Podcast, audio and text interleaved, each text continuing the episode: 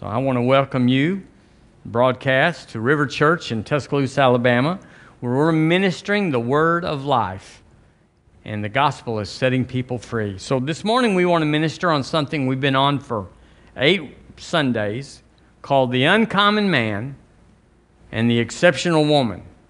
The Uncommon Man and the Exceptional Woman. So if you would turn in your Bible with me to 1 Peter chapter 2. And let's look at this uncommon man. Have y'all been inspired to be more and more an uncommon man and an exceptional woman? Which the terms are interchangeable. We could call you an exceptional man and an uncommon woman, but it seems to flow a little better this way. Chapter 2, chapter 2, yes, verse 9 says, But you are a chosen generation. Say, I am. Ah, we are a chosen generation, a royal priesthood, a holy nation, a peculiar people, that ye should show forth the praises of him who hath called you out of darkness into his marvelous light. The Bible calls you and I peculiar people. Well, that's another word for uncommon and exceptional, peculiar. The Passion says you are God's chosen treasure priests who are kings of spiritual nation, set apart as God's devoted ones. The basic, the Bible in basic English says a people given up completely to God. So we're talking about a peculiar or an exceptional or an uncommon people that's given themselves up to God. And we can even see watching the uh, Liberia uh, video that these people have are exceptional, uncommon with, with nothing, nothing, they're believing God. And God's showing up. Well, if He does there, He'll do it here. The easy to read said, uh, You are a people who belong to God. So, could we say that about ourselves? I am a people who belong to God. You are uncommon. You are exceptional. The, the Bible doesn't say you're weird, but it does say you're peculiar. Hallelujah. Be careful with that. We read a while ago in John 10 10 that uh, Jesus said, I have come that you might have life, might have Zoe. And so that very experience of the new birth and Jesus coming and saying, I've paid the price, the door is legally open to you to have an exceptional life, to be uncommon, to be peculiar. That is the door. It's not something we do, it's something that He did, and we said we'll agree with that. We'll agree with heaven. So now we are in the legal realm uncommon. Concerning the sinner, you're very uncommon. There are more sinners than there are saints now probably now, although it's, it's narrowing all the time. So, what that means is I'm living, you're living above the minimum line. I'm living above what is just required to get along or to satisfy or to be, uh, to be uh, an existence. I'm living that. So, the new birth has ushered in an uncommon life. If you're not born again, you cannot be uncommon you are just a common rich man, or you're just a common uh, movie star, you're just a common, but you're still common. They're everywhere. But the uncommon and exceptional that we are cannot be accessed by that realm. So we, at our lowest station in this realm, are higher and further apart than those that at their highest station in the unborn again realm will ever be. So we got potential. I said, we got potential. All we got to do is acknowledge it, agree with heaven, cooperate, submit, come under it, and suddenly things begin to happen that change our life.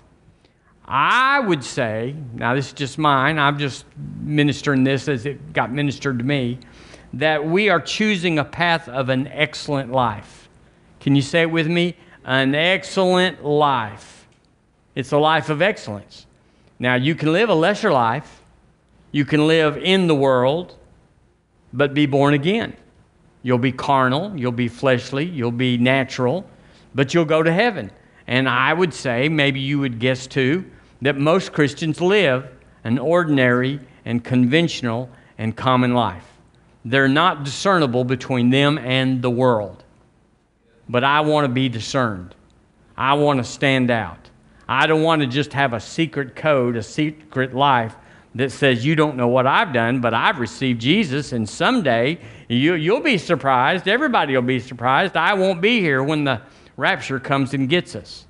But everybody else will be surprised, like, golly, look at that guy. We never knew. We never had a clue he was a Jesus boy. I want to be known way before the evaporation from the earth. Now, this is interesting. This is so interesting to get your perspective right. How many times would you say in the Bible the word Savior is used? You give up? 37 times. The whole Bible, 37 times.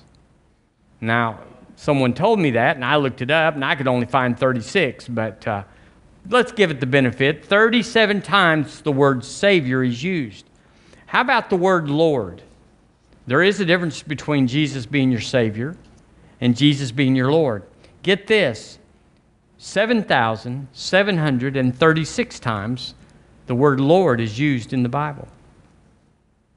Uh, what would you say the emphasis was on the Bible? having a Savior or having a Lord? I'd say we'd missed it. I'd say that we'd pitched to the wrong batter and that we weren't, we weren't doing it. The good news, now listen, the good news is not, the good news of the gospel is not that Jesus is the answer.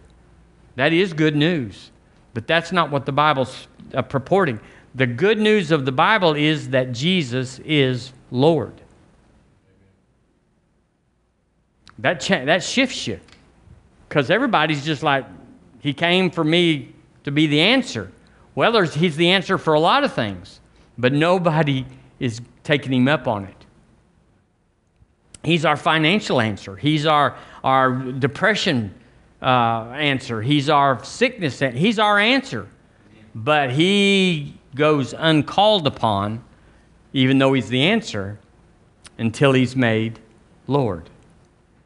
Jesus wants to be our Lord. 7,736 times it's mentioned. So I say number nine, we've looked at eight of them. I'd say the number nine reason or uh, characteristic of the uncommon man and the exceptional woman, what makes them stand out is Jesus is Lord. Not that Jesus is Savior, they're everywhere, and it's common. Not as common as the sinner, but common. But that Jesus is Lord, you are rare. You are what the Bible calls peculiar. Isn't it good to stand out? to stick out? Turn with me to 1 Corinthians chapter 12, if you would. Let's look at several scriptures this morning and let's change our mind today. It's the goodness of God that leads us to change our mind. So let's change our mind. Whatever you have in your head, whatever you think, whatever gets you motivated, whatever uh, helps you make decisions and choices, let's get a new criteria. Let's get a Bible basis for what we go after and why we go after it. If Jesus is already Savior, it's a done deal. You've nailed it. It's a decision, it was a transaction, and it happened. But Jesus being Lord is not a transaction. Well, Lord, I made him Lord one time, and now that's done. Jesus being Lord is not a transaction, it's an ongoing choice. You can't just say, well, I made him Lord back in 79, and, you know, what else does he want? It, uh, it's like a sieve, it leaks. And you can slip into just being a Savior. 1 Corinthians chapter 12, verse 3 says, Wherefore I give you to understand that no man, speaking by the Spirit of God, calleth Jesus accursed, and that no man can say that Jesus is the Lord but by the Holy Ghost. I looked that up in the Amplified, it's a lot clearer. No one can really say Jesus is my Lord except by and under the power and influence of the Holy Spirit. So you could mock what's inside of you and say, well, yeah, Jesus is Lord, but it'll carry no weight, it'll have no force, it'll have no uh, standing except by the Holy Ghost. So it's a part of our heart. It's not a something we just say, He's Lord, He's Lord, He's Lord. It's something that comes out of our heart that results from a conviction, a persuasion, and assurance. And you can always say, with any kind of confidence, Jesus is my Savior. I've punched my ticket and He's the man, and I'm someday I'm on all these little cliches. But for Him to be your Lord, everybody knows you're peculiar, that you're different. That's who they look for when they get into times of trouble. Philippians chapter 2, would you slip over there, please? Let's just make a case. Let's just make a case. I, this is not information. You, I could give you some notes, mail you some notes, and you'd say, yeah, that's that, and check it off. But we need to have a persuasion in us that changes our outlook, our future, our perspective. I need to, I need to get up tomorrow morning, on Monday morning, and, and make Jesus the Lord of my life because he's already Savior. Now, even some people are confused about Savior, and so they don't even have that nailed down. But we have.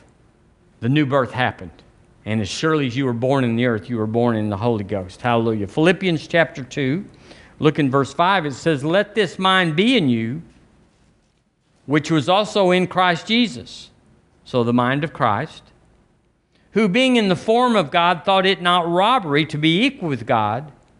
But look, but made himself of no reputation, and took upon him the form of a servant, and was made in the likeness of men.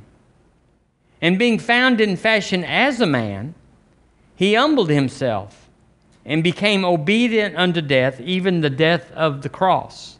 And here it is. Wherefore, because of that, there's this God hath, high, hath highly exalted him and given him a name which is above every name. That at the name of Jesus, here's the Lordship, every knee should bow of things in heaven and things in earth and things under the earth, and that every tongue should confess that Jesus Christ is Lord to the glory of the Father. There it is. When you realize what Jesus done, you don't say, "Oh, there's my savior." You go further and further until you finally say, "That's my Lord." So it, you got to purge some things. There's some things that got to go out. Mainly that I'm Lord. me. It's me. And some things have got to come in. It's not me. It's not me. It's Jesus. And everything changes after that if it really happened, if something really went on and Jesus becomes your Lord versus your Savior or your friend or whatever, and it changes everything. 1 Corinthians chapter 6, hallelujah, Jesus is Lord. So it says the name of Jesus has been exalted, not the name of Christ, not the name even of Lord. Not the, not the name of the man upstairs, certainly. It's the name of Jesus. Devils do not fear anything but the name of Jesus. That's the only name. And no other name. Uh, even in one account, we see where uh, uh, uh someone tried to cast out devils by the name of Jesus that Paul preacheth. And the devils tore him up, didn't they? Hallelujah. So 1 Corinthians chapter 6 verse 19 and 20. We love this scripture. It says in 19, What? Know ye not that your body is the temple of the Holy Ghost, which is in you, which ye have of God? And here it is, and ye are not your own, for ye are bought with a price. Therefore, glorify God in your body and in your spirit, which are God's. I am not my own, I've been bought with a price. So control or lordship has shifted. Actually, you were never the boss. The devil owns you. Sin had been had been had changed you and I from Adam's stature as a son of God into dominion by the devil. The God, he became the new God of this world. In uh, Romans chapter 10, don't you love this? It starts at the very beginning. When you first got born again, there's a low bar been set by religious people, by good natured people, by people that have just made Jesus their Savior. They have reset the bar to be born again. You see in verse 9 in chapter 10, it says, uh, we love this. That if thou shalt confess with thy mouth the Lord Jesus. There it is. They didn't tell me that when I got saved. As a matter of fact, we never talked about that. We went down the front and said, Do you want to give your heart to Jesus? And I said, Well, sure. You know, why doesn't he have it? Or where is he? Or whatever. You, uh, you want to give your heart to Jesus? We'll be baptized in the evening service tonight. And sure, I was in. That's, that's the only schooling I got. Do you want to give your heart to Jesus? And there was a lot of emotion in that. You may have experienced that too, where there's a hype. And it's, it's not meant to deceive, it's meant to get you ready but if you don't involve your spirit man, if you just get in your emotional realm, I am a sinner, and just as you are, are just, what's the song that says, just as I am? You sing that seven times, then you get, you get to thinking, I am miserable. And without one plea that Jesus died for me, or something like that. And you get under that emotion, then you'll make an, an emotional response. But your heart's still where it was if you don't change it. Your head is insignificant. Now, it's good to get your head in line, but it's got to be your heart that changes everything, or you're not born again. So, we have people that don't require or don't put it out there, don't, don't tell the truth about you can't get born again unless you make Jesus the Lord of your life. And of course, it's at that level. We don't know what that means when we get born again. We don't know what we have to give up or what we have to do. And so, you know, we go back to our old habits, which is natural. But the Lordship of Jesus demands a change. An emotional response just demands that when I go into church, I always think about what it felt like to get saved. But when you get your heart in there, no one has to tell you you need to change if you want to really have Jesus as Lord. You want to. You want to change. You feel, you feel that dirty old life and you want to get it off because Jesus is Lord. It's not something that we have to even know about, it's something that's inside of us at the new birth that Jesus is Lord. And if He is, if you really got born again, then you have a, you have a, a desire. The only thing is, is if you're in a place, a church, or a group that does not believe that Jesus has to be Lord, then they will give you a set of uh, life choices that don't involve Him being Lord. And so you can still do everything and go everywhere and, and everything. And so it's a low bar. And so we expect that's all there is. I made him my Savior. And that is, that is reaffirmed over and over in church, even to the rededication of your life. Do y'all remember that? Well, how many got saved? Well, none, but we got three that rededicated their life. You can't rededicate your life. You can just affirm Jesus is Lord. You're either born again or you're not. Is that right? You're either born again or you're not. You're not sort of born again, but I slipped a little, and so I'm not born again. But I, no, it, you're either in or you're not. And so it teaches us, having a rededication teaches us to backslide. Instead of confessing our sin, that He's faithful and just to forgive us and to cleanse us from all unrighteousness. If you just rededicate, you don't get cleansed. And so you have to be rededicated another time because it's still with you. Amen. Amen. Uh, I looked up this word, Lord. If thou shalt confess with your mouth the Lord Jesus and believe in thine heart that God has raised him from the dead, thou shalt be saved. So, that word Lord, I looked it up and you'll like this.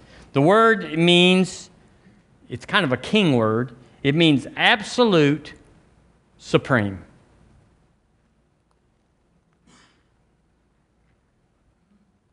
I saw that movie one time. It says, uh, one of the lines in it was, You're not the boss of me. and I'm thinking, that's what almost all Christians say to the Lord. I said I'd go to heaven if you'd take me, but you're not the boss of me. It means absolute supreme. It means authority. And here's the word well, there's two words here that are important. One word is master, which we get that. But the next word is important. It means controller. Say controller. controller. Ah, come on, let's say it. Controller. Now, that, that's a hard word. They'll say you're cussing if you say hell, but uh, it's absolutely you're over there if you say, He is my controller. Nobody likes that. And it's inherent in us. Think about all the dictators in the world. Think about all the politicians in Washington. Think about all the, the governors and even the city council. There is something in us, even as pure as it is, there's something in all of us that wants to control another person. To some dimension, some degree, whether it's small and even virtuously, it's in us to administrate, and sometimes that administration takes on a dark side control. We like to be in charge of somebody else, even if we're not doing very good at being in charge of ourselves. ah, what makes them think they can run anybody when they can't run themselves? Hallelujah. So, control is, is real big in this lordship thing. People want to be in control. I knew someone that said uh, that they always see their life as being on a bicycle built for two, and they were in the front chain. They were in the front seat, in control. Do you know anybody that's controlling, manipulative? I mean, I can find a better word for it that's sweeter and kinder, but finessed a little bit. But actually, they just were controllers. And uh, it's hard to be around them. It's not a black and white thing, it's not an on and off thing. This is a gradient. It's not like you're either a controller and you're an absolute dictator and you're a monster, or you're completely dominated under the lordship of Jesus. There's some grading in there, and I submit that all of us have some of it going on in some dimension, known or unknown. It's just the way we are, the way we see it. I just was always bossy, and or I was just this and that. But it, it comes up in a lot of ways, one of them being fearful and insecure. Did you know the most, the most controlling people that I've ever known were also the most defensive and fearful and insecure people? If you can back them into a corner, they'll start whining. But until you get them in the corner, they're beating you over the head with everything. Hallelujah. Turn with me to James chapter 4, if you would. James chapter 4. I like James chapter 4. It gives me a lot of encouragement in chapter 4, verse 7. Because I, I realize I don't feel like I have power over the devil, but I realize there's a way to, to know that I have power over the devil. It says in uh, chapter, uh, chapter 4, verse 5. Let's start up there. Uh, well, let's go to 4. Ye adulterers and adulteresses. Say that five times without. Know ye not that the friendship of the world is enmity with God? Whosoever therefore will be a friend of the world is the enemy of God. Wow. That's stout, isn't it? That draws a big line. Do you think that the scripture saith in vain? What does it say? The spirit that dwelleth in us lusteth to envy. But he giveth more grace, wherefore he saith, God resisteth the proud, but give grace to the humble. Here's verse 7 Submit yourselves therefore to God. Why? Because he resisteth the proud and gives grace to the humble. Therefore, submit or humble yourself, therefore, to God, because he gives grace. Now, here it is resist the devil, and he will flee from you. The word resist there is actually a, a, a more developed word. It means resist at the onset. That's the greatest challenge, I think, for Christians concerning healing and everything, is that when the devil comes, they don't resist him at the onset because they think they can control it. So they accommodate, they put up with it, they let it stay in until it's bigger than they can handle. And faith has got away from them. They, the thing is bigger than their faith, and they're behind, and he takes advantage. Do y'all think that? That could be true? Yeah. The uh, Amplified says, or do you, this is better. Or do you suppose that the scripture is speaking to no purpose that says, the Spirit, whom He caused to dwell in us, yearns over us, and He yearns for the Spirit to be welcome with a jealous love? God wants us to make Jesus Lord. He is not just saying it's, a, it's, a, it's part of membership. Eh, you join the club and you got to keep these rules. It's like, I want more of you so I can be and do and, and, and produce more for you, but I need you to draw to me. And then it goes on, it says uh, in the Passion, here it is. Does the scripture mean nothing to you that says the spirit that God breathed into our hearts is, is a jealous lover who intentionally who intensely desires to have more and more of us. But he continues to pour out more and more grace upon us.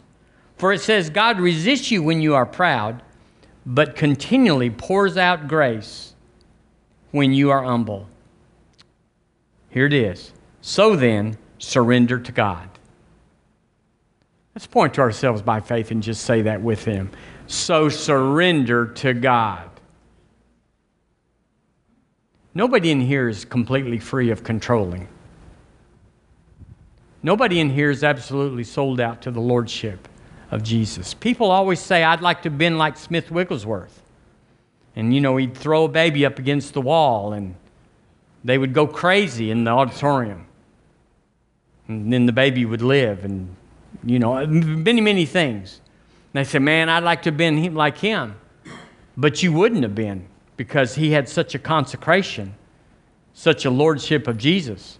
He wouldn't even allow a newspaper into his house because it was worldly and nothing came. And if you were talking to him, if he, they say, Lester Sumrall visited with him, but if you were talking to him, every 15 minutes he'd shut you off and start reading the scriptures. Jesus was Lord, but what a price to pay. Can't even get a newspaper in the house. What do you think TV's going to do? Probably not. So then he says, So then surrender to God, stand up to the devil and resist him, and he will turn and run away from you. Move your heart closer and closer to God, and he will come even closer to you.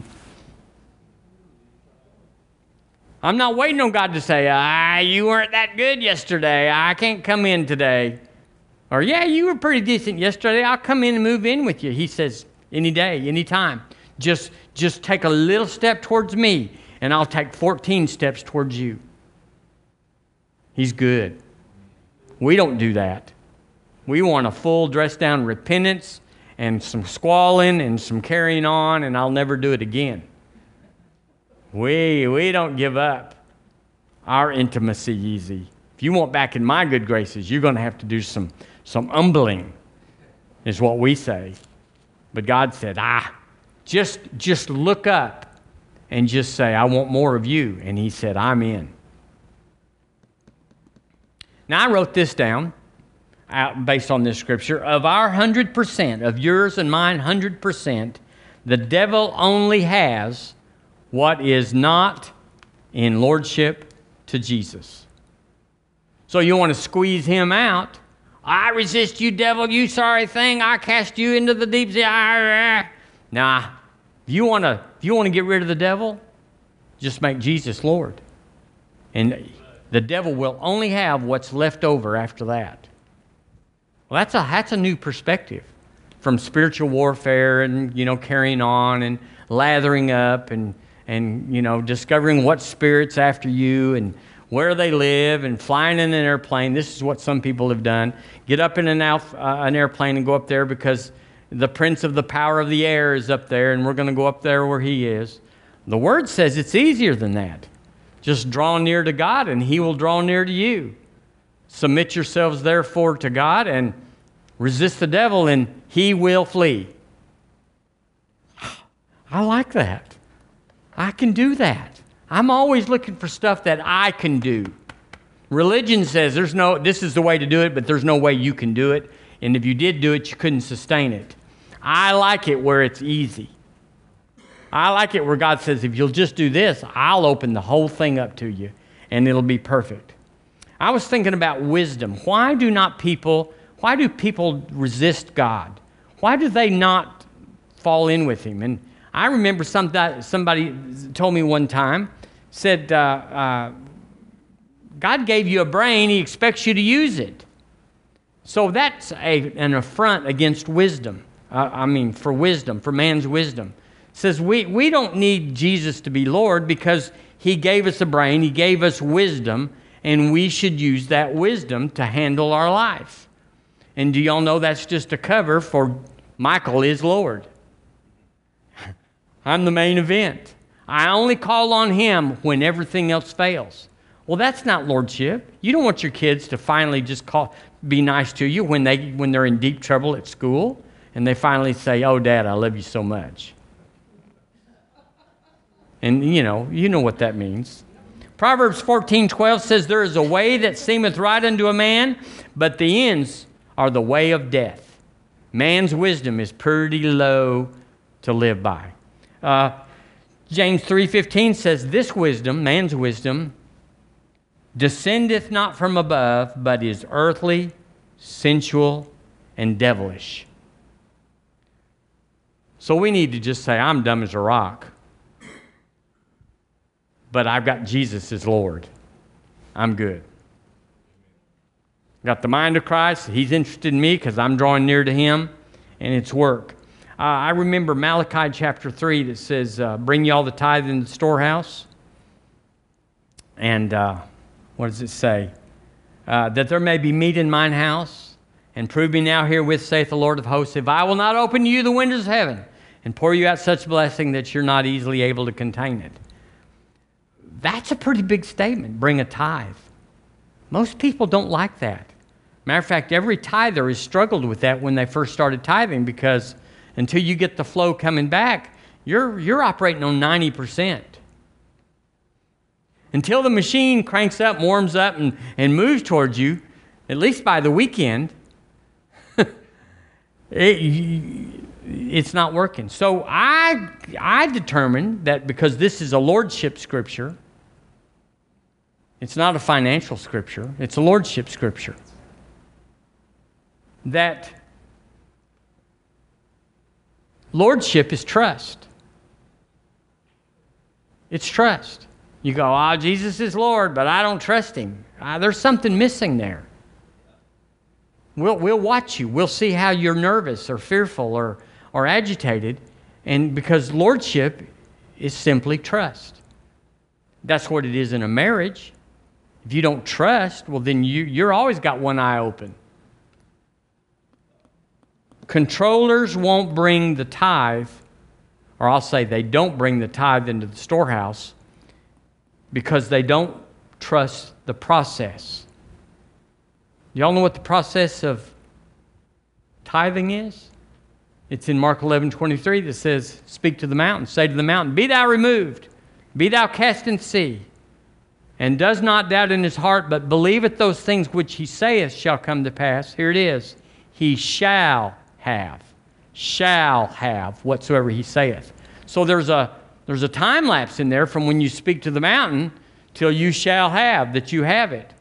And the controller, we're talking about people that don't want to make Jesus Lord, but they're Christians, Jesus is Savior, they don't let him into the process. They want a dollar down and a dollar back. They want something that I did it this morning, I'm giving him till supper time or he's a dirty dog, he doesn't keep his word, and all this sort of stuff. Controllers won't bring the tithe. Controllers won't, bring, won't go into a relationship that they can't control. Are y'all thinking of anybody right now? if not yourself, thinking, I know those people. They're just controllers. And you go, what's a controller? It's anybody that Jesus is not Lord in some dimension. The less he's Lord, the more controlling they are. Because they have to fend for themselves. That's what the world's doing. That's why the world's losing their mind. Is because if it doesn't, if they don't make it work, it's over for them.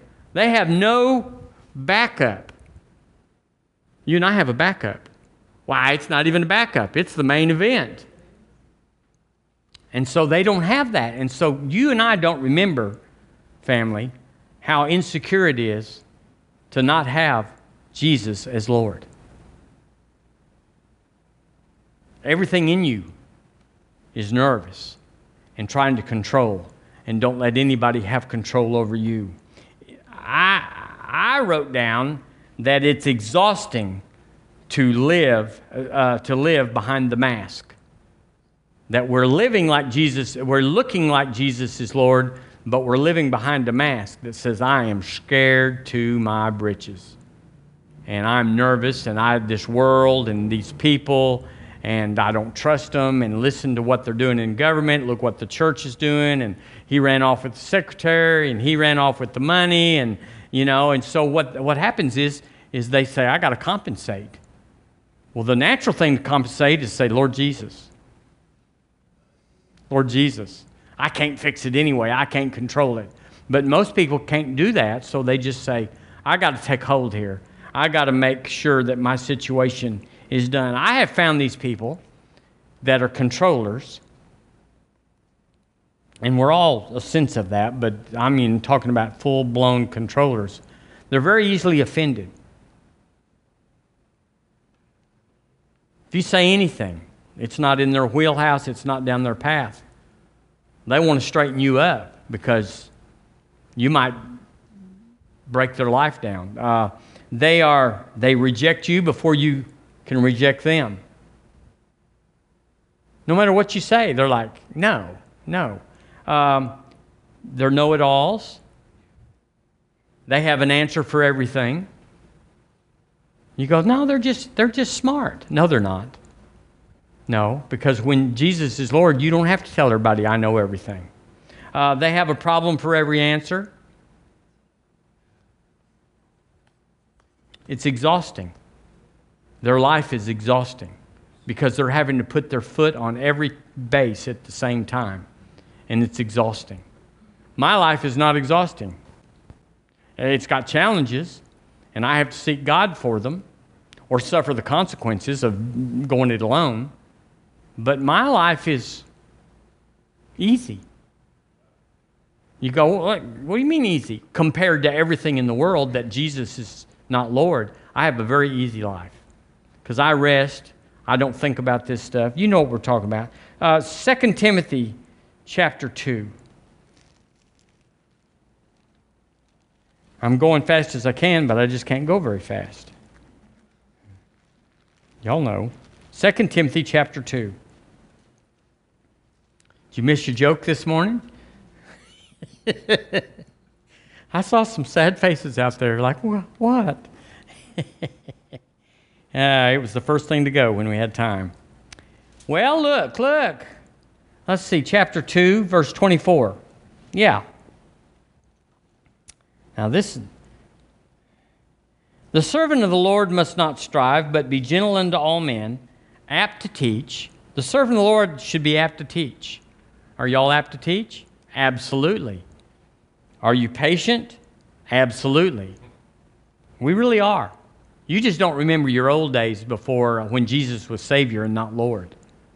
Then it says, in meekness, this servant of the Lord, in meekness, instructing those that oppose themselves.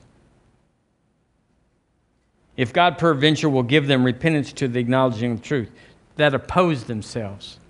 So we're talking about controllers here.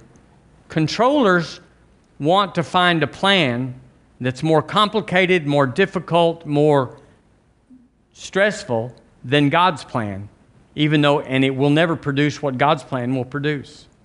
I'm making a case here for making Jesus Lord. I'm making a case here from all of us to say, Uh, Jesus is Lord. I don't have any control issues. Sure, you do. I mean, they're small and we're working on them and we are driving them out. If you ever find one mouse, you're looking for the whole family. Is that right? You're like, ah, there's not just one in here. Well, we're working it out. We're working stuff out and we're working stuff in. What are we working in? The Lordship of Jesus. Not my way, but your way. Not my will, but your will. That is the Lordship. That's what Jesus prayed.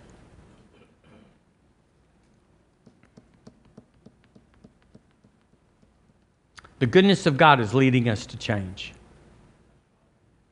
The goodness of God is leading us to change. What is the change? Well, pick up your stuff and do this better and stay longer and, and pray harder. That's not what he's asking. That's not what, that's not what Jesus is, that's not what the goodness of God is leading you to do. Everything that the goodness of God is leading you and I to do always points to make Jesus Lord. That's it. Because he fixes everything. If you make him Lord, it's done. Well, I'm too busy for that. Jesus is not Lord. You, don't have time to pray. You don't have time to read the Word. You don't have time to go to church. You don't have time to be nice to people. You don't have time to give. Whatever. What those are just those are not the elements of a Christian, but it's what we do once Jesus is Lord. Now, I'm not saying people that don't go to church don't have Jesus as Lord. I'm just saying they can't be strong. Going to church makes you strong. You can go to heaven. Ah, every Christian, everybody that says Jesus is Savior is going to heaven. But you won't have a life down here that's strong, that's successful, that's triumphant. You'll have a hard life. I have had a hard life in some parts of my life where Jesus wasn't Lord. I always knew He was the answer, but He wasn't Lord. But now I got Him. I got Him up there. How about y'all? If uh, we always joke about somebody that's working hard to put the top rock on the pyramid, and they go home except it keeps rolling down the other side. Well, that's that's what Jesus putting him making him Lord is. You get it up there and you go, ah, there's something else, but it's the only thing that we have to do is make him Lord. I can do that. I can do that. When things I do and think and say and, and fall back on, he re- I realized that's not what Jesus is leading. That's what my flesh wants, and that's what my insecurities say, and that's what my fear says. But none of that is Jesus Lord. I stop and arrest myself. It's the goodness of God that leads me to change. I want Jesus Lord. I want Him. Being Savior is not good enough for me, and it's not good enough for us. So I'm going to encourage you to break out of the herd, out of the religious herd that just says good enough is good enough, and put on a spirit of excellence that says, I'm not just living close to the line, I'm living way above the line. How far? As far as I can live. That we're just down here on earth for a few years. Do y'all know? Uh, I, I, read something uh, yesterday or this morning and said an elderly man was beat up, was killed with a hammer the 71 year old was this and that. And I'm 71 year old is elderly? I about lost it. that's, that's getting close. 71 is elderly? Yeah, the old man, the old man, 71. So you get a new perspective, don't you? I used to say about my folks, I said, how are they breathing at that age? So we got to get a new perspective about lordship. It used to be good enough, but it's not good enough anymore. We're in a crazy world. And we can't just get by. We got to go ahead. So surrender, I'm surrendering to the Lordship of Jesus. Pastor Buzzy used to say, God doesn't just love you, He's in love with you. If you'll draw nigh to Him, He'll draw nigh to you. So we're saying that the uncommon man and the exceptional woman is so narrow and so rare because they make Jesus Lord.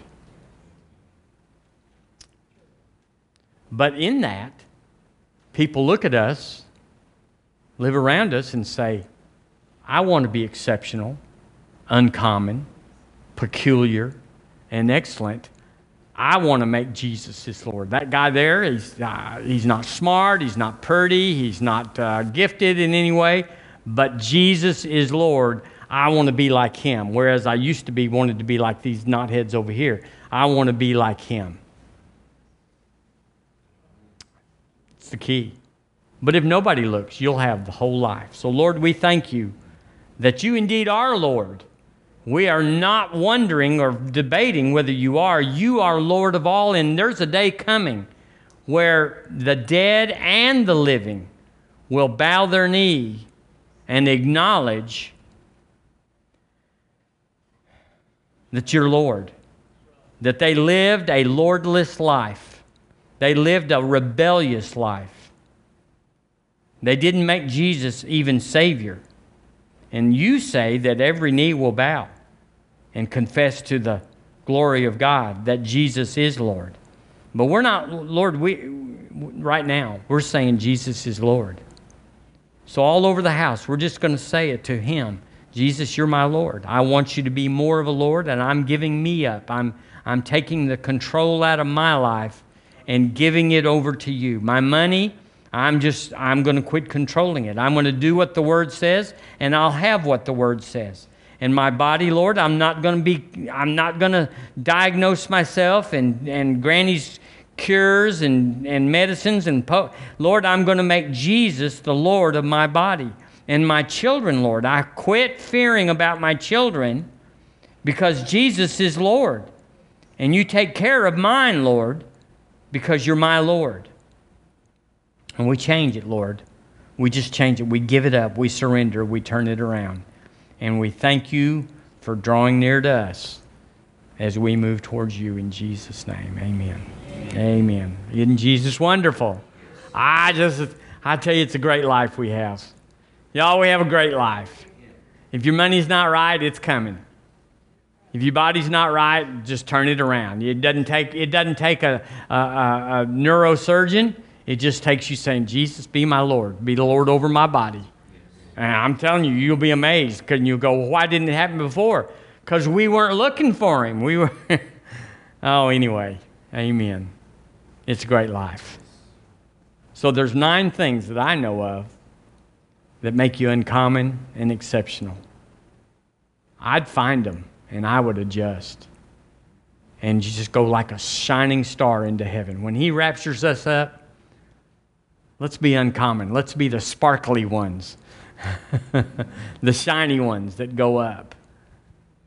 Oh, we're all going up, but yay.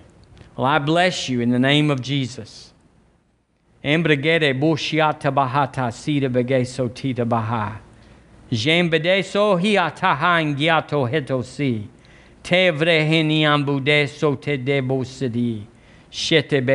I will guide you through these times, saith the Lord, that are ahead. I will, I will put you on a path that you will walk unscathed and unharmed. And I will deliver you, saith the Lord, from the, the, the fierce ones that say they will take your life. I will deliver you, saith the Lord. Yield to me. Just give it up, and I will deliver you. I'll deliver you out of your lack. I'll deliver you out of your troubles. And I will be your deliverer because I am your Lord, saith the Lord. Amen. Amen. Well, God bless you. Amen. Hallelujah.